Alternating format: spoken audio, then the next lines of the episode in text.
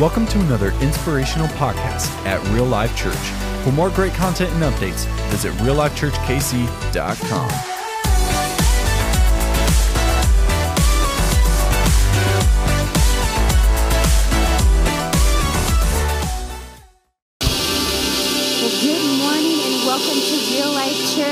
whether you are with us in person or watching online, man, we are expectant of what God is going to do in this place this morning as we worship Him. So go ahead and stand to your feet.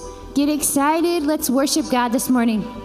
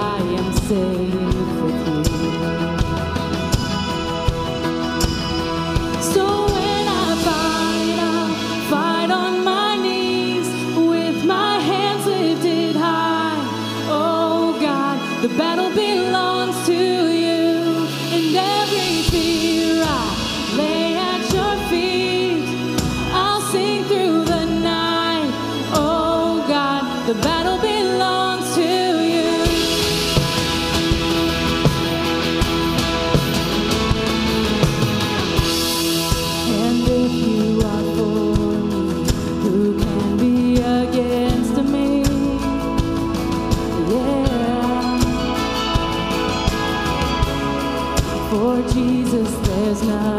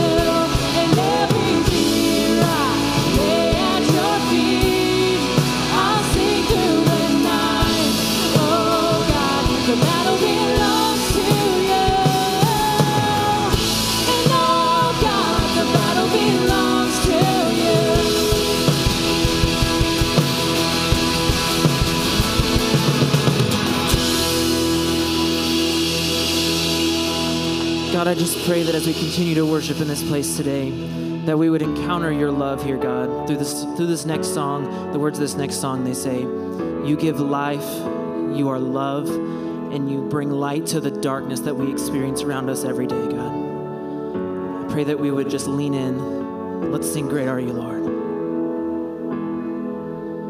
You give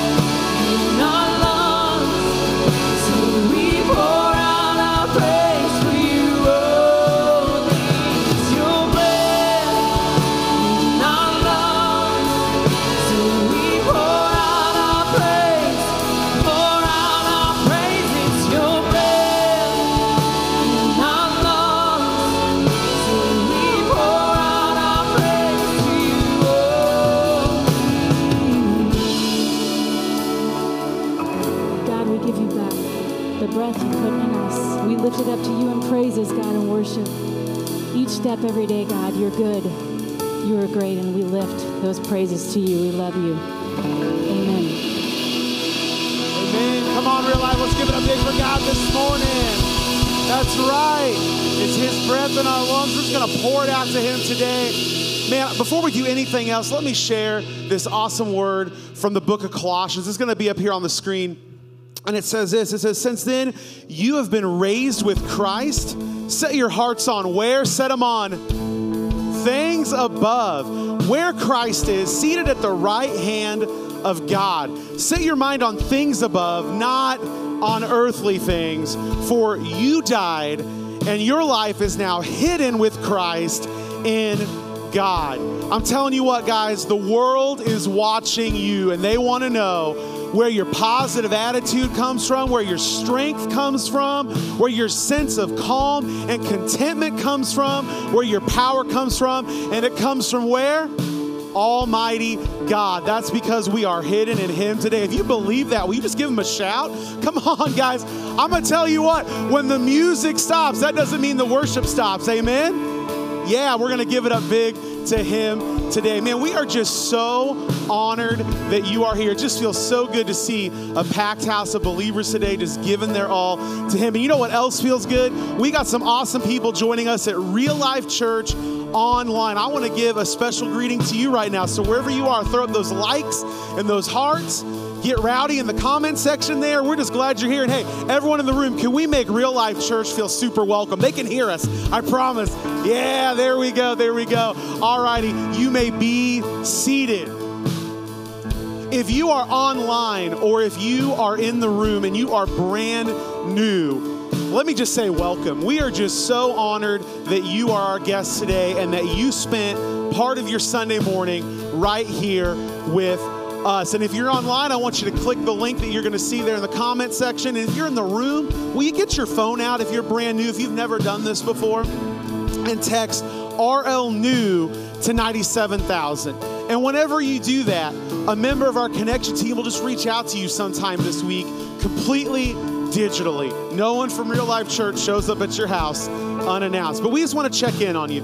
Make sure you felt welcome here at Real Life Church. Maybe start you on your journey here at Real Life Church. And we want to see if we can answer any questions about Real Life Church. And maybe more importantly, how can we be praying for you this week? So if you've never done that before, I encourage you, don't be bashful. You get your phone out right now and text that. And hey, if you did that today and you're brand new in the room, please don't leave here this morning without stopping by our new here booth. We have a small gift for you, just our way of saying thank you for being here and joining us this Sunday here at Real Life Church.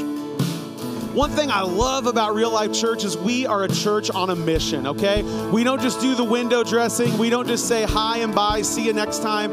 We want to walk with you wherever you are. And that's because of this mission statement right here. We exist. The only reason we do this is to see people far from God discover their real life and purpose in Jesus. And that could look like a lot of different things, right? You could be someone you don't know anything about God or the Bible. I have good news for you. There's no Bible quizzes this morning. Amen. You might be someone that, you know, you had a good thing with God in the past, but you were burned by other Christians, other so called believers. Maybe you had a bad church experience that left you with a bad taste in your mouth. I just want to say, if that's you, welcome home. Welcome to a church that is just going to breathe some life into you, and we want to walk with you, and we want to help you heal and just get you back on that track. You might be someone, things are going great, you're new to the area, you've been looking around, you're trying to find those, those people that just will are ready to do life with you and build you up and just speak some positivity into your life, the, the kind that we know only comes from a relationship with Christ. And if that's you, again, I say welcome home. Wherever you are, you might be in one of those three places, you might be somewhere in between. We exist to help you get connected to a real life with Jesus. I'm going to encourage you right now. All right, I'm not going to twist your arm or anything, but I want you to think about and I want you to pray about this afternoon. What would happen if you gave the next three Sundays to coming back to Real Life Church and seeing what God has for you and your life. You came on a great Sunday. Sean's going to start an amazing new message series today. And if I can be hip for a minute, I think the kids will think I'm pretty cool. This message today is a banger. It's lit. Sean's going to yeet some words of life into your heart straight from God's word. No one thinks I'm cool. Okay, I'll move on. no, believe me. My wife tells me every day how not cool I am. Amen. All right, but hey, seriously though, you came on a great Sunday, and the next three, and even maybe even a little bit beyond that, Sean's going to continue this series. So it's up here on the board. It's called Awaken. And you know what? We've got a lot of good things in our life and some not some good things, right? We got work, we got school, we got activities with the kids, we got sports, we got Netflix, we got to binge that next show. But you know, when we get caught up in these good and not even not so good things in our life, we miss out on what God is calling into our life His power, His strength. His relationship, His love for us. So I want you to check this out as Sean starts this amazing series. We're going to find out what happens if we awaken to what God's calling in our life. Give it up for Sean Peacher, man. I know he's got a word for us today. Come on, Sean, bring it to us. Let's do it. Drew is fired up this morning. Come on. Drew, you're cool, buddy. I don't care anybody. I don't care what your wife says. You're the coolest man. Unreal. Hey, thanks for being in the house. Uh, maybe it's your first Sunday, been a couple Sundays. Uh, man, I also think thanks for being here. I know God is just going to do some incredible stuff. We just launched this new series, Awaken. And I can't think of a better thing to talk about when we talk about awakening than coffee. Come on, somebody. Come on. Who had a cup of coffee already this morning? Put your hand way in the air. Where you at? Way up high. Man, a lot of people had some coffee this morning, a little bit like Jesus. Just got to get some coffee. All right, here's what I want to do. Um, by the way, if you didn't raise your hand, I'm, not, I'm real honest. I can tell. You know what I'm saying? I tell you, Mr. Coffee this morning, he's a little dragging in the parking lot all slow and whatever it is, right? So here, I want, to, I want to find out what is your go-to place for coffee. So I'm going to hop down here and have a little fun. Go-to place for coffee. Where's my connoisseurs of coffee? Oh, oh, oh. You got called out. All right, Lauren, favorite go-to place for coffee? Um, I like Scooter's. Scooter's. Mm, looks like you're alone besides somebody in the back. All right, what's your, what's your order? What do you get?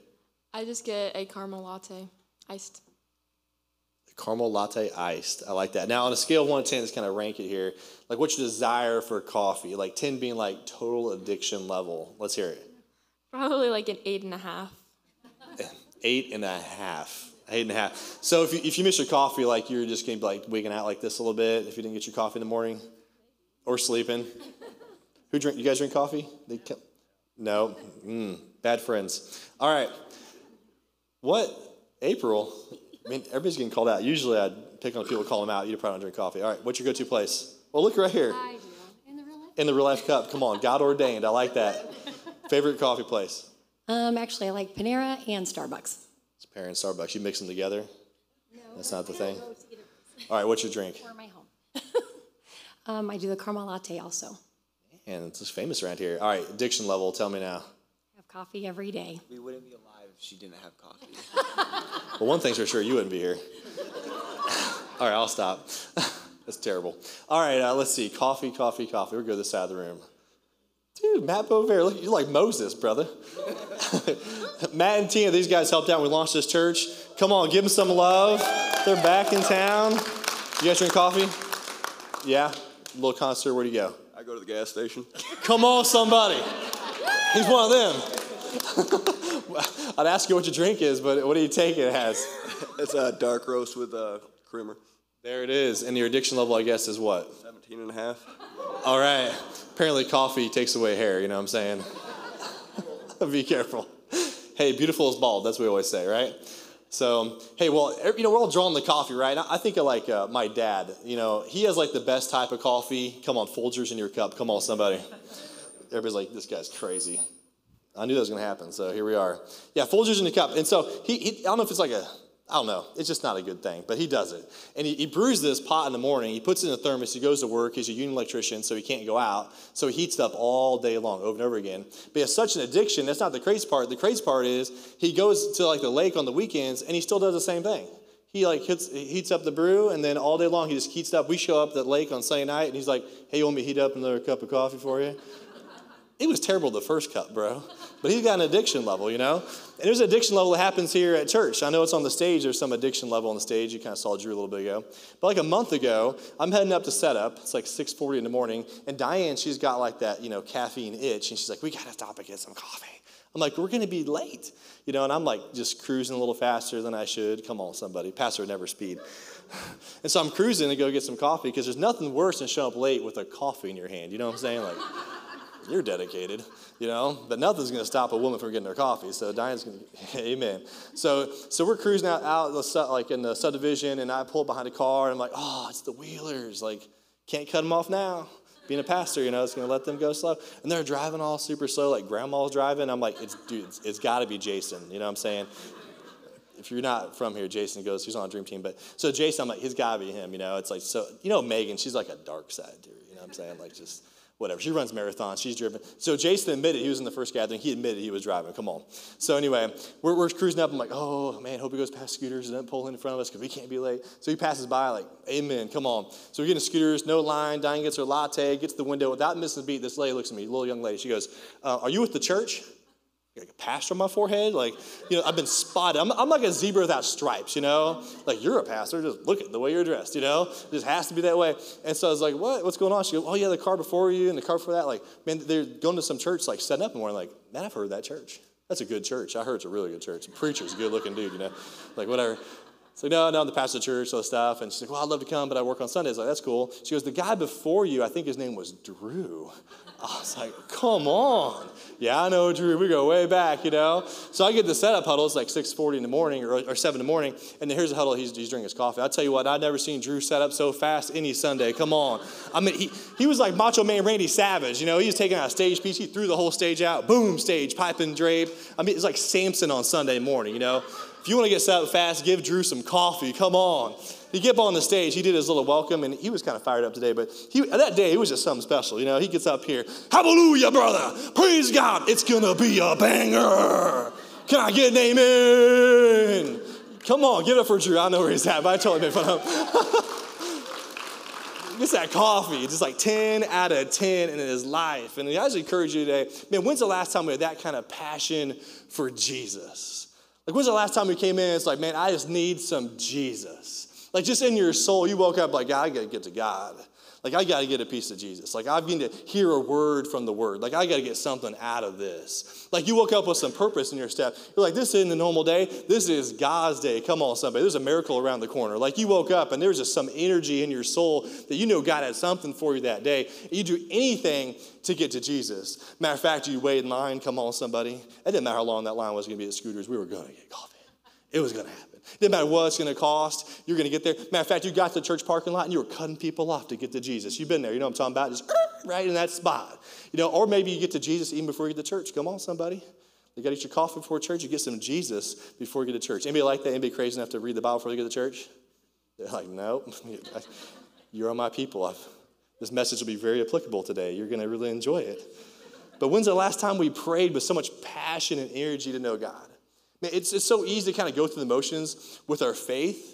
It's so easy just to, to play it safe. But when's the last time we said, just got on our knees and say, God, just use my life? Like, I didn't want my dream. I, I want your dream. I want to do something impossible with my life. Like, I don't want something good. I want something God sized. You know, if we're real honest today, we can really struggle with this. Like, if we're brutally honest, we can say our zeal and our passion and our desire for God, it can fade away as quick as a double shot of espresso. Like, just fades out. Like in a week. That's why church is every Sunday. Come on, somebody. Because you got to get some more Jesus in your blood. Like you're reminded of who God is. And if we're honest this morning, there's probably a time in our life we're closer to Jesus than we are today. There's probably a time in our past we're like, you know what? I was closer to Jesus. There's a season where I was just so passionate about God. And today I want to just uh, kind of share with you how we get in this situation. This is the problem. In Genesis 1 and 2, God created us. And God instantly formed us and gave us a breath of life. And don't miss this, we walked with God every day. Like it was like normal. Like, hey, dad. Like, hey, he's here. Oh, come here, come here, check this out. Hey, this is my pet lion. oh, that's the dragon. Sorry, God. Like, I love you. And we just had this daddy right there with us. Like, our identity was tied directly to God. Like, it was a foreign idea that we'd be hidden from God or that we wouldn't hear his voice or we didn't seek him every day with Jesus. Genesis 3, sin separates us from God and everything changed for us. And there's a verse I want to share with you. It's in Genesis 3 8. It says, The man and his wife, this is talking about Adam and Eve, they what? They heard the sound. All of a sudden, for the first time in humanity, they heard the sound of the Lord God is walking the garden in the cool of day, and they what? What's it say? They they hid.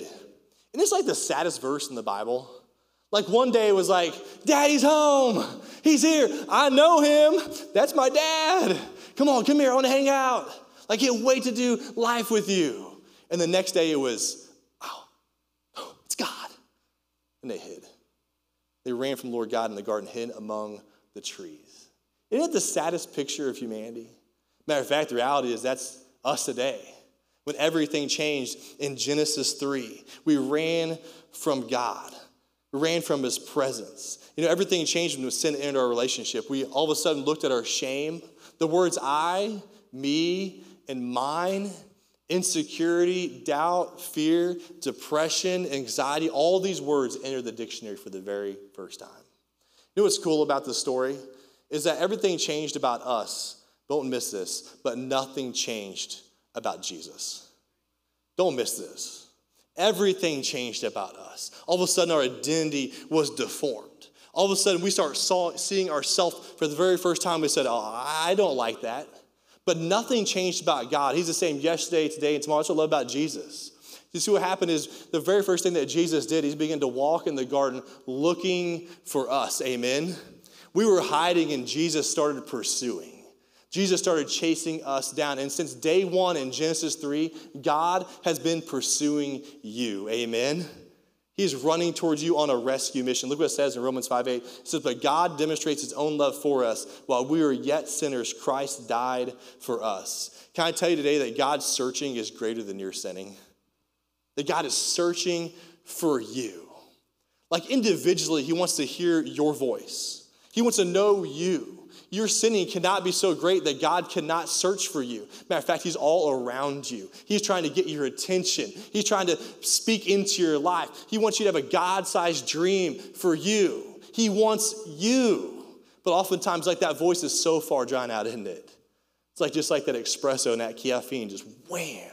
And that faith is gone, and we've lost sight or lost our hearing for God. But I love that nothing changed about Jesus. I love that He's always chasing us. He's walking with us. Look and look what he says in Genesis 3 9. I don't think Jesus stopped saying this to us. So the Lord God called to man and he said, What? Where are you? Where are you, Scott? I'm looking for you. Oh, there he is. I see his shiny head. Bald people. I love it. Easy to spot. Up here anyway. But where are you? Like, where are you? I mean, God isn't coming down on us. He's searching for his prized possession. He is marveling at us, looking for us, going, Well, I know that they're broken, they're helpless. Come here, I'm looking for you. Come on home. Daddy's here. Where are you at? So today's message is dedicated, this whole series is really dedicated for those of, those of us who need to say to God, Here I am. Come on, somebody. God, I'm over here. It wasn't that long ago where we heard the footsteps of God and we ran to Jesus and said, God, I'm here. Use my life. Take me. Do whatever you want with me. Just use me. I'll be a part of your story. It's so easy to get lost in this world with all the voices around us. You know, for some of us, maybe it's been years or weeks or months or whatever before we, we've heard from Jesus ourselves. Like we can go to church, which is cool. I recommend church. Come on, somebody. But maybe we're not hearing God's voice in our own life. And I'm telling you, there's nothing that replaces God's voice. There's no other voice that's God's voice in your life. And today I want to just teach you, like, how do you hear God's voice? Like, how do we get back to Eden? Like, how do we get to the point where we're like having fellowship with God? I can tell when you walk with God. Come on, somebody. You can tell when somebody missed their coffee, but you can definitely tell when somebody's missing Jesus. You can just tell. Like their desires and their passion and their heartbeat, what's going on, on the inside. So today I want to just talk about how to awaken to God's voice. How do you hear God's voice in your own life? And I want to do is I run through a story in the Old Testament. I'm going to give you three or four stories of just application of what this looks like. I know God's just going to speak to you. So we're starting the Old Testament. Uh, this is the Israelites. They were in slavery for 400 years under, under Egypt. Uh, they, they built the pyramids. Come on, somebody. Thank God we have pyramids, right? Whatever. And these guys built it. And then God said, no, no, we're going to set our people free. And so they began to send plagues, and they saw the plagues, and then they crossed the Red Sea on dry land, and they watched Pharaoh's army get crushed. Come on, somebody. They walked by faith through dry land, and it was crushed. The water on all of Pharaoh's armies, they were set free. There's a pillar of fire in the day that, or night. That'd be awesome, right? I mean, you don't need no fire pit here, baby. I got a pillar, you know what I'm saying? And they're following this pillar, and then there's a cloud in the sky that uh, blocks the sun in the daytime. There's manna falling from heaven, and they get to the edge of the promised land. And God has promised this land to them. I'm going to give you a land. They knew this. This was like ingrained in their culture. This land was set aside for them. And this is what God does, and this is how He says to take the land. Numbers 13, verse 1 and 2. It says, The Lord said to Moses, He said, Send some men to explore the land of Canaan, which I am giving to Israelites. Man, don't miss that. That God is giving this land to them. Like He's already declared, like, this is a victory. Why don't you go and check it out? He says, From each ancestral tribe, send one of its who? Who does He send? Leaders. Send one of the leaders from each tribe. This send the best of the best. I want you to send the most faith filled people out of your church to go check out that land. I want you to send the best, the brightest, the CEO, the one that's achieved, the one you guys voted for, whatever it is. Send the best into this land. I want you to see the instructions. What Moses says to him. He says, See what the land's like. Man, whether people live there are strong or weak, that's a good thing for you to go to war, right? Is there few or many? What kind of land do they live in? Is it good or bad? What kind of towns do they live in? Are they unwalled or fortified? How's the soil? I've never asked that question, by the way. How's the soil? Not a farmer, hashtag, right? Not a farmer. Is it fertile or poor? Are there trees in it or not trees? And these guys surveyed the land. All 12 of these guys went around and they're like spies for 40 days, just going among the people, checking out, drawing maps, doing their thing. And they head back to the Israelite camp and they gather everybody together. And I want you to listen to how important it is the voices are in your life. This is the conversation that takes place as they gather together and talk about the land. Verse 27 it says, They gave Moses this account. We went to the land to which you sent us, and it does flow with milk and honey. This is good land, man. There is fruit in this land, but the people, come on. There's always a but, right? But the people who live there, what's it say? They're powerful. I mean, their cities are fortified and large. We even saw the Hittites and the Jebusites and the sins of Anak.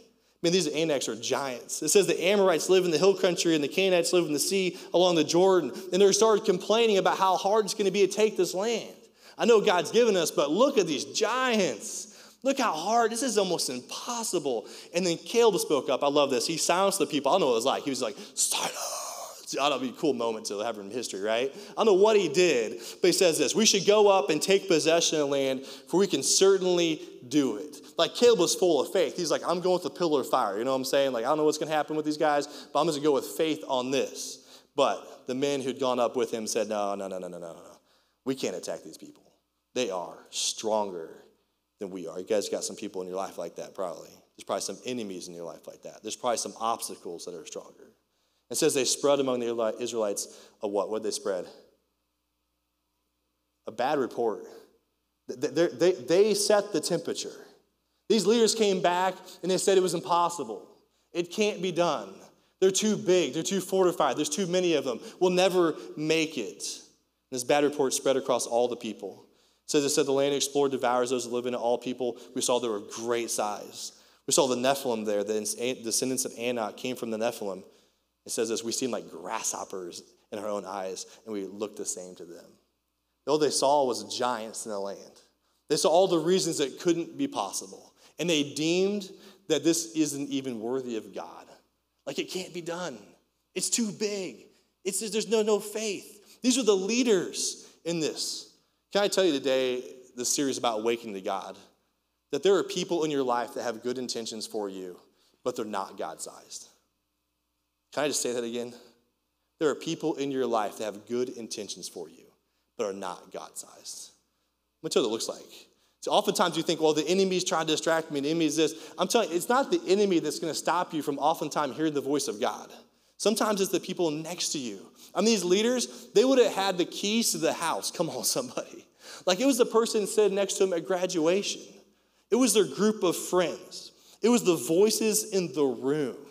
Like it was the leaders that they looked up to, those voices in their life. I'm gonna tell you as a pastor, I've never had somebody come to my church and they left a church and said, I'm coming to your church because the enemy. But I've had a lot of people come to my church and say, I left my last church because the leaders. You know what I'm saying? Like we always look in these people and we see their voices and we hear their voices and we're like, oh man, like we can't do this. They set the temperature in the room and those leaders had set the temperature way too low. Man, we need a word from heaven. I'm telling you, if you need a word from heaven, you're not going to often find it on earth. And it's kind of sad, isn't it?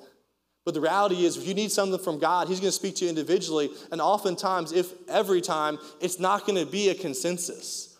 Like nobody else is going to go up to you and say, Hey, Sean, I know the will of God for your life, and it's actually the will of God. Come on, somebody. Everybody has a dream for you, don't they? Everybody has a mission for you and a plan for you, but what is God's plan for you? I talked to a young man this morning. He's trying to figure out what to do with college and this and this. I said, What's God want you to do? Like, don't worry. If, if you had to disappoint anybody, don't worry about it, but just don't put disappoint God. What is God asking you to do? The call of God is so specific to your life. And I think about Caleb. I know what that drive back was like, you know, uh, from the promised land to the Israelites, and they're kind of discussing the meeting they're about to have. And they're like, hey guys, what do you think? It's like, those giants are big and those walls are huge. And Caleb's like, you know, it's only 11 days from the Red Sea to the promised land. Isn't that crazy? two shots of espresso later, we've forgotten. Did you guys forget the, what just happened? Like he crushed the entire army, the greatest army in the world, with the waves of a sea that's not even supposed to be split. And say, God didn't lead us this far just to leave us. He didn't lead us to the edge of the promised land to let us die. And so Caleb is fighting for the voice of faith. And all these other men, there's 10 other men, 11, but two of them were full of faith and 10 of them were not. And he's fighting against these men. Can I tell you in your life, there's people that are going to scream for you to play it safe. That the world around you is going to say, play it safe, play it easy. Like, hey, that's just too much of a risk. That's so impossible. Like, just take this path. It's so much easier and it, it's going to get you where you need to go. It's going to be fun. But God is calling us to do the impossible. Like, what if we dreamed God sized dreams? Like, what if we said, okay, God, I don't want my block, I want my city for Jesus. Like, I don't want to start a company that just makes this much money. God, I want to start a company that makes this much money. Like, I want to do something so impossible, only God can get the credit. Can I tell you what this looks like in a very practical way? There's kind of a hero of the faith that kind of came out of this area, really, really close to here. Uh, he's born in the 30s. His name is Harold Finch. You may have heard of him. Most of us probably have never heard of him. Harold Finch was born in 1930s. Okay, and he, he had these dreams to travel in space. Like he was dreaming about uh, space travel and shuttles, and he's drawing stuff up. And 10 years old, a superhero was Superman. Come on, I'm a Superman, but nobody else is. But I'm a Superman. I'm, I'm going Superman, all right? Now, y'all do what you want to do, but I'm a Superman. All right? So his favorite superhero, Superman, he's like, I'm going to travel in space. I'm going to have all these things together. And you draw these drawings up. You know, you used to doodle in elementary school and maybe as adults, come on, somebody. And you're doodling, and the teacher says, hey, you need to put your feet on the ground. You're wasting your time. Like, there's not a space program in the 30s and 40s. Come on, somebody. This guy's dream about stuff. He goes off to college, and he goes, he goes actually to the Air Force through their training program for engineering and physics. And while he's in the program, these Russians set up this little satellite called Sputnik, you guys. And so he's like really excited, like the space race is on. So he goes into his masters, and he knew immediately he was going to write his masters about the, the heat and cold effect on satellites in orbit. Nerd alert, come on. Like, I don't know who wants to do that, but he is really excited. Predicting satellite temperature in orbit. Wow. Woo, that sounds exciting. But he was excited about it, right? And so he graduates his master's. He gets, he gets into his first uh, job for a couple years. It's all like virtual stuff. It's like real things you're doing, just kind of planning and messing with stuff. He's like, you know what? I'm ready to go in the big league. Like, I'm gonna make a difference. So he joins this research institute called MRI. And so he shows up his first day of training. Here's how it works. He shows up and they're doing his proposals with these senior engineers, talking about what they're gonna work on next. And here's, here's little Harold Finch, and he goes, Well, I think we should write a proposal to NASA talking about reentry from orbit, about heat dissipating off of rockets. They're like, who's this kid? Who's this kid? What's your name, son? Harold, take a seat. You know, whatever. And his boss pulls him aside and says, Harold, listen up, man. Maybe in 10 years you'll get to write a proposal. Like maybe. Maybe if you're good enough, you write a proposal. But today, you just need to shut your mouth and play it safe. Like stay out of trouble, Harold. Don't do anything crazy. Of course, Harold goes back to his office and he writes up a proposal to NASA. Come on, somebody. That's what you do, right? So he writes a proposal to NASA. NASA gets the proposal. They look at it. They give him a call and said, "Hey, come on down to Kennedy Space Center. We'd love to take a look at it." Like, really? Wow. So he shows up with Boeing and all these other big companies. Harold's got his briefcase.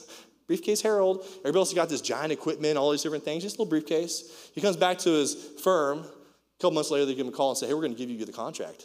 Largest contract in MRI's history." Matter of fact, the guy that told me to shut his mouth became his assistant. Harold became the, the project director of controlling heat loads off the Apollo mission that landed people on the moon. Come on, somebody. Because he didn't listen to the voice in his life. You know, oftentimes your voices are making your dreams smaller and not bigger. But for Harold, it was like, you know what? I want to have a big dream. Matter of fact, Harold, he created all sorts of crazy stuff. They call it the barbecue roll that these, these uh, rockets spin on reentry to throw off the heat, all this crazy stuff. And he actually is in Kansas City. He co founded Johnson County Community College. Probably nobody knows this. He founded two Fortune 500 companies and sold them in five years. And he took the money and he self funded a thousand missionaries. That was his call. A business leader for the cause of Christ. Amen? I'm just telling you, he didn't dream the size of, a, of his people around him, the voices and all around here. No, no, he said, okay, God, what do you got for me? What voice do you have for me? Can I tell you the voice in your life either limit or expand your faith? Either limit or expand your future. I mean, your voices that you listen to, your friend group, the person that's sitting next to you, the people that you're asking advice from, those role models, they're all good. And I believe they all have good intentions, but there's only one voice. Come on, somebody The voice of God in your life you need to listen to. Can I tell you how important your voices are in your life? We have a little fun. You guys have some fun? All right, close your eyes. And if you're a lady, I want you to grab your purse because we're that kind of church. Come on, somebody. We welcome everybody. You know what I'm saying? All right, close your eyes. So, um, hopefully this goes well. It went well last time. We'll see if it goes well again. Um, but what I'm going to do, this part of your brain, um, your visual cortex that produces visions in your mind when you hear things. So I want to see if this works out. So I'm going to, I'm going to make a sound, and then I want to see if you see something. So close your eyes. This may be the absolute dumbest thing I've ever done, but we'll see. All right, guys ready? Close your eyes. All right, I can't do anymore. I, it's too much fun. All right, I'm back. I was having too much fun. If you're new today, you're like, this church is crazy. That pastor's crazy. Now, you can talk to somebody after this gathering. We don't normally bark from stage, okay? Um, it was for fun. That was for free. All right. Now, raise your hand high if you saw a dog. Put your hand in the air if you saw a dog. All right, that's awesome. You know what's funny about that? Is like you knew it was me. You saw a dog, but you knew it was Pastor Petrie. That's pretty good. I like that. Here's, here's the thing. Here's the thing. The sound you comes in your ears is always creating expectation for sight. Like what you hear is always changing what you're going to see. Like what you're hearing always sets the table and preparing you for what you're going to see. So here's the point. If you got people in your life, they're telling you, oh, you're not good enough, son. You'll never amount to anything. That's too hard. I don't know why you care about her. You got fault finders, nitpickers, complainers, backstab. You got people, all these things, all negative, negative. negative. Guess what's going to happen? You're going to see yourself that way. You're going to see people around you that way. You're going to start looking at people and say, oh, I'm not really good enough. God, I'd love to dream this dream. I talked to somebody literally after the first gathering and said, I'd love to dream bigger dreams, but my dad told me that wasn't good. What? Like that identity, you heard it for so long, you start to see it in yourself. But the, all, the opposite is also true, amen? Like when you hear the voice of God in your life, you can be that kind of person. It's like the, the, the key that unlocks people around you. Hey, you know what? You know, you made some mistakes, but I see who you're becoming. God's got his hand in your life. God can use you. Yeah, you messed, up, but God is pursuing you. God uses you. God uses failure more than accomplishment. God's developing your character. I believe in you. Those are the words we need to give, amen? You guys are the Jesus generation, you know that? Ain't nobody speaking truth and life into people besides us. Like, if we're not gonna do it, who is going to do it? Like, the voice of God in our life tells us, you know what, you're not who your father told you you were for a lot of you. The voice of God in your life tells you who you are. And that identity that was broken in Genesis 3 is now restored because of Jesus. And today you can follow his voice. Man, you have life giving words speaking over you. Someone needs to hear this today. Your voice either limits your life or expands it. For some of us, we, our head is down. Like we just think, I can't do it. I'm not going to try. I've always failed. Remember last time what happened? I stepped out and, oh, well, those voices can just drag us. Or your voices can lift you up and say, you know what? Those giants are big. Come on, somebody. But my God is bigger. Oh, we've been here before. I'm just going to go with the guy that had the pillar of fire. He's going to turn those things into kind of like roast weenies, you know what I'm saying? Like, land is mine. And now it's already fertilized, you know what I'm saying? Like, he's going to roast it all out. Like, he's going to do what he wants to do because God is in control. But we start dreaming really small because the voices around us. Can I just encourage you? What if Caleb was not just the only person? Him and Joshua, there's like, we're talking like a small percentage here saying the things of God. What if Caleb wasn't the only person saying, God, we got this. We can do this. This ain't nothing for God. We can get in this land, not a problem. You know, what if we were the Jesus generation that set the greatest expectation of what God can do? Like, what if we weren't just praying for our city, but we prayed for our state? Like, what if we didn't think, okay, we're going to have one place, but what if we think we're going to reach this entire place? Like, every neighborhood, every person knows the name of Jesus because we're going to use my life. What if today you just said, you know what, I haven't heard from God a long time, but God, I'm here. I hear you. There's a rustling in the bushes. I'm chasing it because I think it's God. Amen.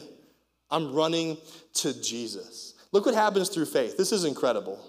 Hebrews 11 29. By faith, the people passed through the Red Sea as on dry land, but when the Egyptians tried to do so, they were drowned. You know, faith makes all the difference in your life. It's very few people that measure their life by faith. Like, we'll talk about money or stuff or followers, but we're not talking about faith. How is their faith? What's God going to do in their life? I mean, they crossed the Red Sea in faith, And 11 days later, they didn't get in the promised land. It's like making it all the way to Christmas morning, not opening the gift. It's like, nope, can't do it. That's too hard, too big, can't do it. I'm gonna tell you something the faith you had yesterday will not lead you into the future. I mean, the faith that launched our church will not be the faith that takes us to the next level. We have to have faith today. That's why it's so important to follow God. Like awaken to God in your own life. Like, how's your quiet time?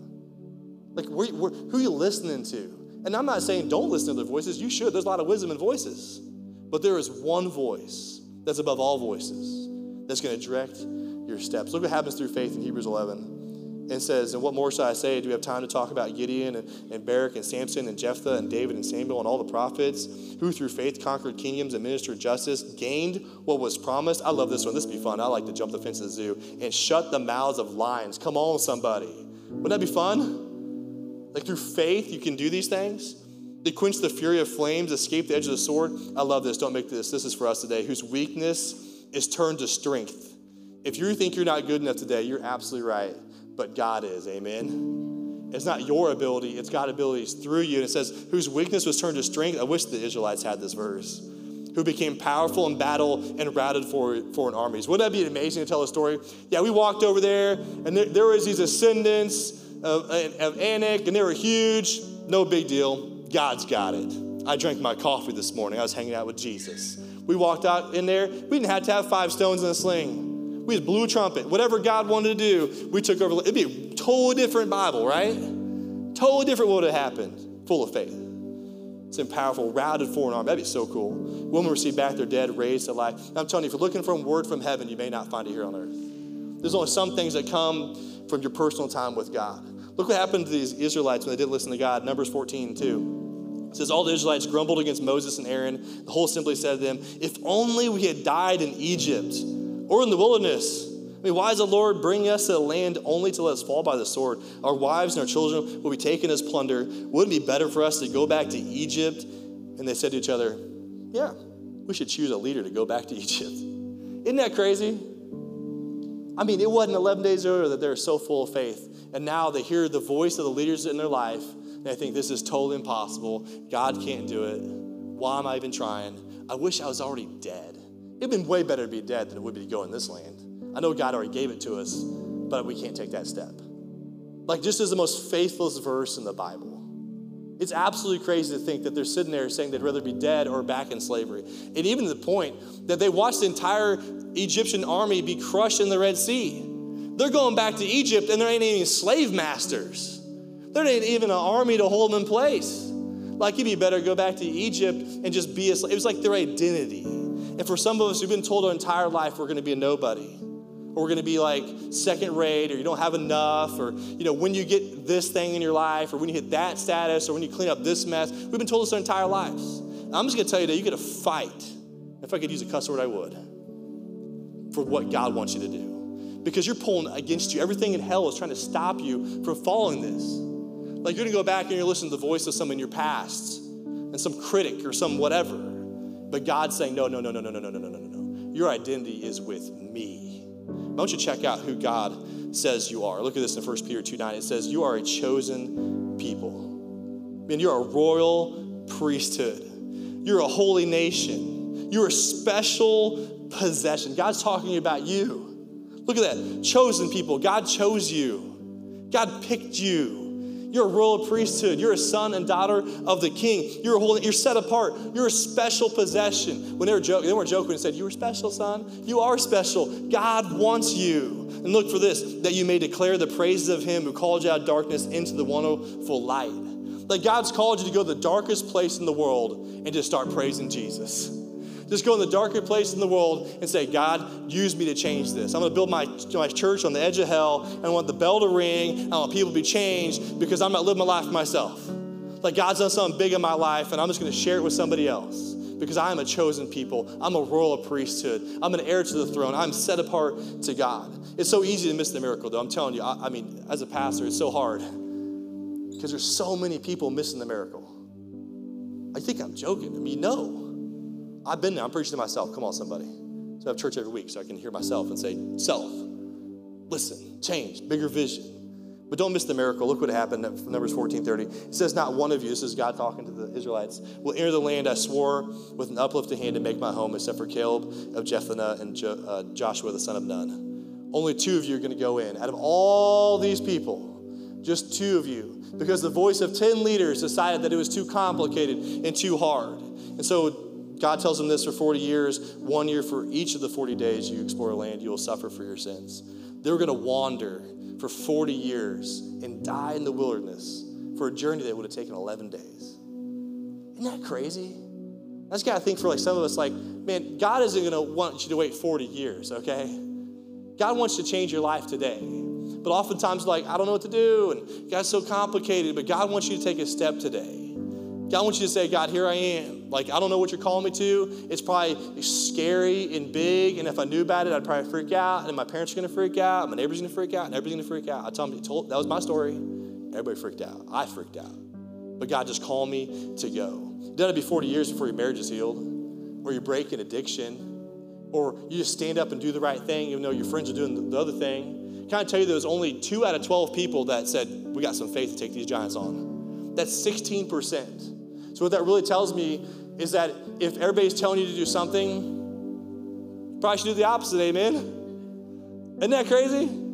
I mean, the world's like, it's over here, it's safe, this is good, this is easy, this is comfortable. That's cool, that's not God's will.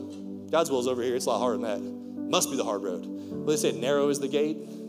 I'm just telling you, following God is not an easy journey, but God has called us to go there. There's lands that God has called you to that only He can lead you in. There's lands that nobody else can answer for you. There's places in your life that God is calling you to today. You know, five years ago, I candidated at a church. What that means is you go through like an interview process and all sorts of fun stuff. And uh, I, I lost the vote by 1%. Come on, somebody. Best 1% I ever had in my life. I'm telling you. Lost by 1%. And uh, I left the church and I went to this other church the next Sunday, and I heard like the greatest thing ever. There's a picture of the church pastor that I went to, this church here. You might know him. I don't know if you do. If you don't know him, you need to get to know him. This man's name's Craig Groeschel. Craig Groeschel is like a leader among men, as Scott would say. He's just a leader among men. And so, so he's preaching. I'm like just listening, and he starts telling the story when he was in, in college. He got his degree in seminary to be a pastor. He's a Methodist, a Methodist uh, seminary. He goes to get his ordination, which basically means a group of men that basically just ask you everything about the Bible. You start telling about all these different theologies and philosophies and all these different things, calling and character and competency and yada yada. And then they say, "We believe in you," and they ordain you. And so there's 40 people in this ordination, and he's going through the process, and he was the only person that they said, You're not qualified. They said, Craig, you're not called to be a pastor. You're not called to be a leader in the church. You do something else with your life. Literally, one out of 40 didn't get picked. He gets in his car, he's driving, he tells a story, he's just crying, you know, talking about what he's going through. And he made this statement. And I'll never forget it. Because I came out of like just getting the 1% acts, you know what I'm saying? The, the right foot of Christian fellowship. Whoosh, you know what I'm talking about. And so I'm sitting there like, man, this is crazy. And he says this, and I'll never forget it. He said, sometimes the will of man is very far from the will of God. Come on. If you don't know about anything about Craig Groeschel, he leads the largest church in the United States by far. He's double the next guy, which is not about how big the church is, but just God just doing crazy stuff. Millions upon millions of people impacted. I mean, he has millions of views every week. A matter of fact, he founded, his church founded the YouVersion Bible app. Isn't that a little crazy? You can imagine if he would listen to those voices in life and say, You're not qualified, you're not good enough. You imagine the spiritual landscape of our country would never be where it is today without a man like this. If you don't know Craig Groeschel, you've got to listen to his leadership podcast. This guy sets the edge for what it is to lead in a Christian culture. Craig Groeschel, one of my heroes. This is the other guy, this is Jeremy Foster. Jeremy Foster leads the fastest growing church in the United States. When we launched our church, Jeremy came in and did a little bit of training with me and Diane and some of the people launching churches. This guy's an absolute phenom. But I'll tell you about how big faith looks like. His daughter started praying for a building. Come on, somebody, we can pray for a building too, right? She started praying for a building. She's on a, eh, sitting on a balcony of the hotel and, and she's reading Chip and Joanna Gaines. Come on, you know God's going to speak through Chip and Joanna, right? You got some shiplap and some silos, you know what I mean? God's going to speak. And so she's sitting out there and she starts seeing these silos on the horizon in Houston. And she goes, I think God just called us to buy the silos. She's like, God's speaking through Chip and Joe. And so she goes to her dad and says, I think the silos. She's like, no, no, no, no, no, no, no, no. It's the building in front of the silos. It's not that building. That's not even for sale. And so they said, well, let's send somebody over. So they sent somebody with a business card and they said, hey, what do you, what do you guys do here with this, this, and this? Hey, you know what? God's called us to buy your building. What? Yeah, you're buying our building. We're not for sale. He's like, well, if you ever change your mind, here's the card. Well, you can guess what happened. Four years later, they call him up. Hey, we're selling our building. I think God's called you to buy our building. And uh, they made him a deal that he couldn't refuse, and he bought the silos. Can I just tell you, oftentimes faith is the impossible, just is, we just dream so small. Like Jeremy Foster's thinking, I, that's, that's, I can buy that. It makes sense on paper. That's fiscal sense. That thing's not even for sale. Are you kidding me? I'm telling you, some of you guys got to start praying we get a building. Come on, somebody. Who's going to donate a building to real life? you know what I'm saying? Like, I was like, we'll pass out some business cards this week. Like, just get some bigger faith. Why, why is it impossible? It's just impossible for us, but it's not impossible for him. And so Jeremy learned that. He's like, this daughter, his daughter's like 23, okay? Prayed and spoke a word into her life and became fruition. Man, I want to be that person. Come on. Like, God, I'm, I'm just going to follow you. Like, there's nothing impossible. I'm dreaming way bigger. This last guy, this is Levi Lusko. Levi Lusko, he was a, he actually went through Chuck Smith Calvary Chapel, Southern California. Some of you guys know all about that. He, he grew up there, did all stuff. And then he became a pastor. He got trained, like the perfect way you get trained. It's amazing. He didn't come out of dysfunction. He's super healthy takes over church, a couple thousand in Southern California. The dude is living it up. I mean, talking about surfing on, you know, whatever. He talks about it. He just enjoys it, right? He starts traveling the United States. He gets in Kalispell, Montana. You ever heard of Kalispell, Montana? Come on, put your hand in the air. All right, nobody. Cool, perfect. So he goes there, preaches at a youth conference. This man goes up to him and says, I believe God's calling you here to plant a church. Not a lot of people come up here and preach the gospel like that. We need Jesus up here like you bring him. He's like, oh, yeah, I'll pray about that. He going to pray. He even said that. I'm praying about it. I told him I was praying about it. So he goes back to Southern California and he just can't shake this. So have this burden to plant a church in, in Kalispell. So he starts talking to who? His leaders. He goes up to his leaders. And what do you think I should do? He said, where? Kalispell? Why would you go there? He's like, in five years, you might have 200 people.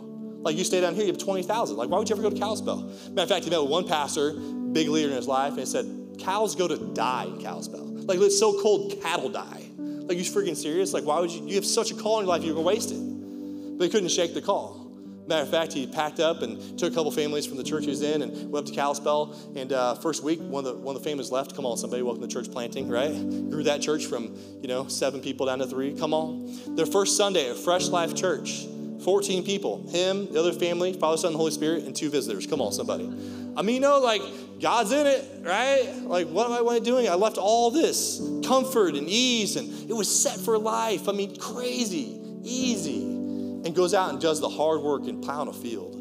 I'll tell you what, fast forward 13 years, the dude's got nine campuses. That's insane. Nine campuses stretching from Montana all the way to Seattle. Dude preaches on TV, has radio broadcasts, tens of thousands of people impacted. He has incredible books, credible leadership. It makes a difference to the cause of Christ, all because he what? Listen to God's voice and not man's, amen. I'm telling you, Craig Groeschel, Levi Lusko, Jeremy Foster, Scott Germain, Randy, Holly, Brian, God's speaking to you. He, he ain't speaking to all this. He's speaking to you today. So I can encourage you to follow Jesus. I want you to see what it says in John or John 10, 27. It says, My sheep listen to my voice. And we're listening for God.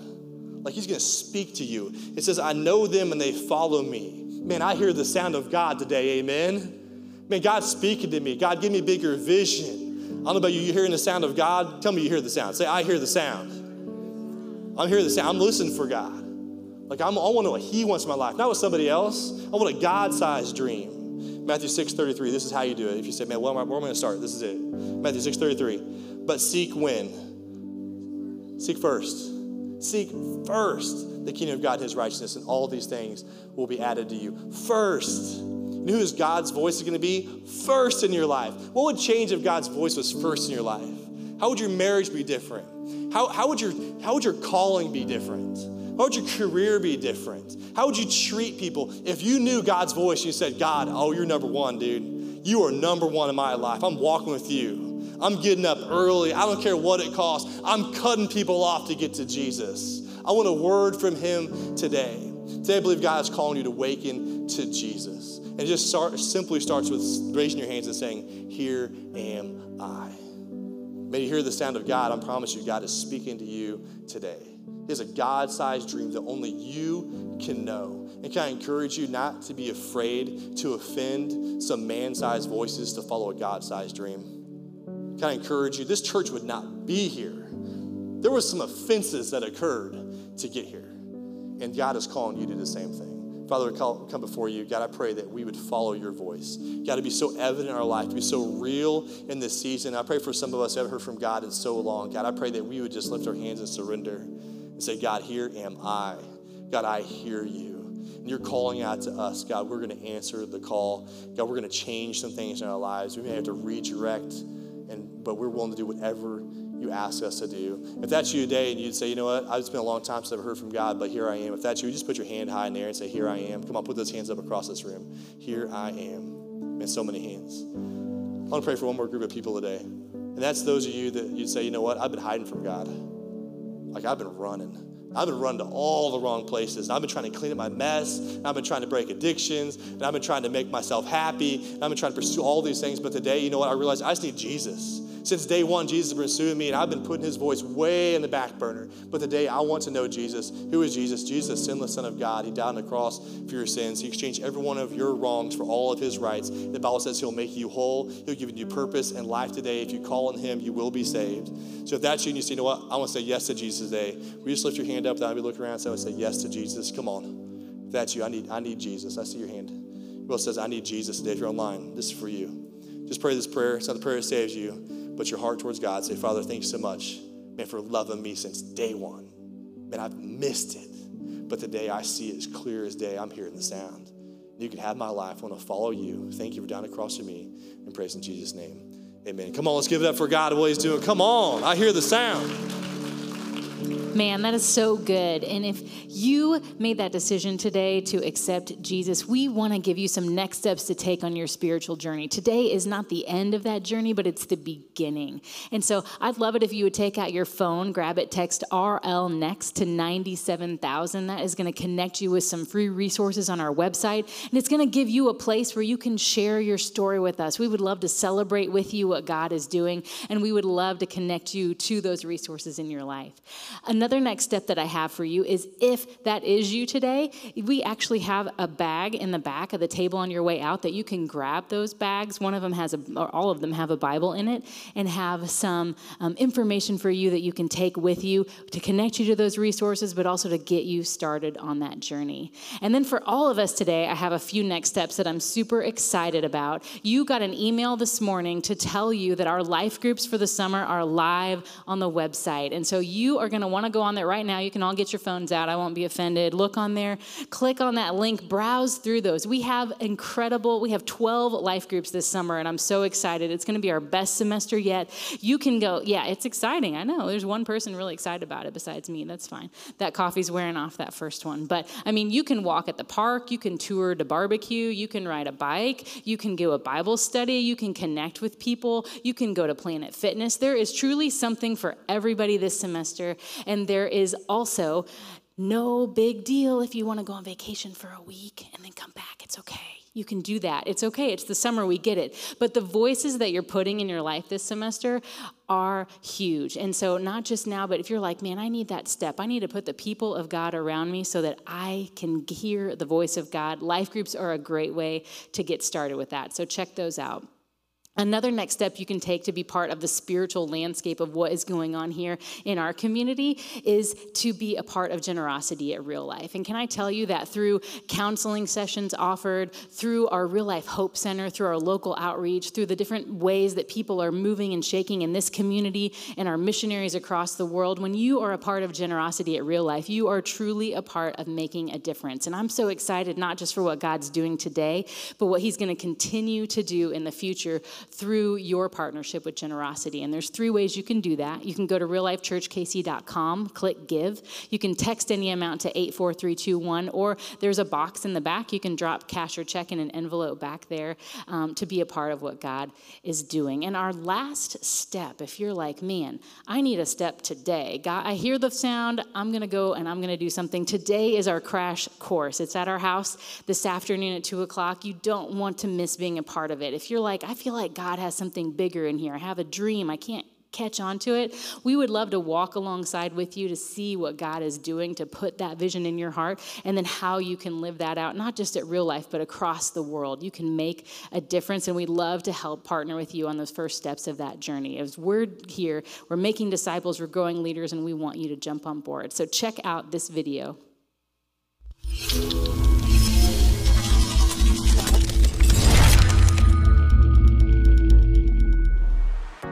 Real life, let me tell you something I believe that can change not only your destiny, but the destiny of generations upon generations behind you. You know, we all come to church broken. I remember I was 18 years old and started coming to church, and through the high school time there, I came broken. I came as one of those students that you guys all probably hated. I was the guy that set that bell curve, come in with a 4-0, And uh, that's nothing to do with me. I was trying to prove myself so bad in so many ways. And so I did that through academics. And I was addicted to pornography and I was broken. I came to Jesus and I needed help. I needed people to show me the way. And all of us come to church pulling some baggage from the past. All of us have some kind of hurt, some kind of pain, some kind of addiction, something was said, relationship was broken. We come as to Jesus as a consumer. We come broken and need of hope and healing and restoration and forgiveness. But here's how your destiny changes. I, need, I know God is calling so many of you today to get past your past, to let go of the luggage, to drop those things in the past, to offer forgiveness and restoration in Jesus, for God to use your gifts and talents to make a difference. You know, not only do we carry the luggage of the past, we all carry a culture of church. So many of you guys have grown up in church or been to a church, and maybe the experience wasn't all that it should have been. As a pastor, every week I get to hear crazy stories. I hear amazing stories of God change people's lives, but also see a lot of people that are stuck holding on to the past. And I want to encourage you today one of the greatest things you can do is get God's voice in your life. Get around the people of God. I know this if you do not get connected to the people of God, you do not use your gifts and talents to serve God, you're not going to grow in your faith. Man, I'm the chief disciple maker here at our church, and can I encourage you, man, to let go of the past and become part of what God is calling you to do? Man, the greatest advice that your future is in your hands by listening to the voice of God. I want to invite you out to come to our crash course today. For some of you, that's a huge step. I mean, you have been hurt, uh, you are carrying some big weight, and you're not sure if this is the right step for you. Can I encourage you to come out and give us a chance, to give God a chance for your life? Uh, we're all about helping you connect to God. Man, know His purpose for your life, know His will, know how to follow Him, listen to His voice. We're gonna talk about your relationships, how to get past your past. I mean, some of you guys are so broken, so eat up inside, and you don't know what to do. And we want to help you give resources and get in the right relationships that can change your life. Last thing is this we want to get you guys connected to your purpose and make a difference. God gave you talent on purpose, and today I believe God can unlock something in your life to change generations. I want to encourage you guys to be a part of this. There's so many of us that have chosen to say, you know what, I'm not coming to get something from Jesus. Today I'm coming to give something back. I'm here to make a difference. Can I encourage you to be a contributor on the mission, the cause of Christ to make disciples? All starts with one step, coming out to Crash Course, getting plugged into your purpose, making a difference. It's at my house today from 2 to 4.30. I'd love to see you there. I know God's gonna do incredible stuff with your journey with Jesus. Your future is in your hands today. Listen to God's voice. All right, who is excited to be the voice of God in someone's life this morning? Good job. I like that energy. Hey, if you need prayer for any reason, we'll have a member from our team up here. Come and connect with them for prayer. We would love to be here to pray for you. Also, we would love to see you next week at 9:30 or 11 as we continue our series Awaken. So do not miss it. We would love to see you out. And then last, whoever finds Jesus discovers Great job, guys. You have a good week, okay?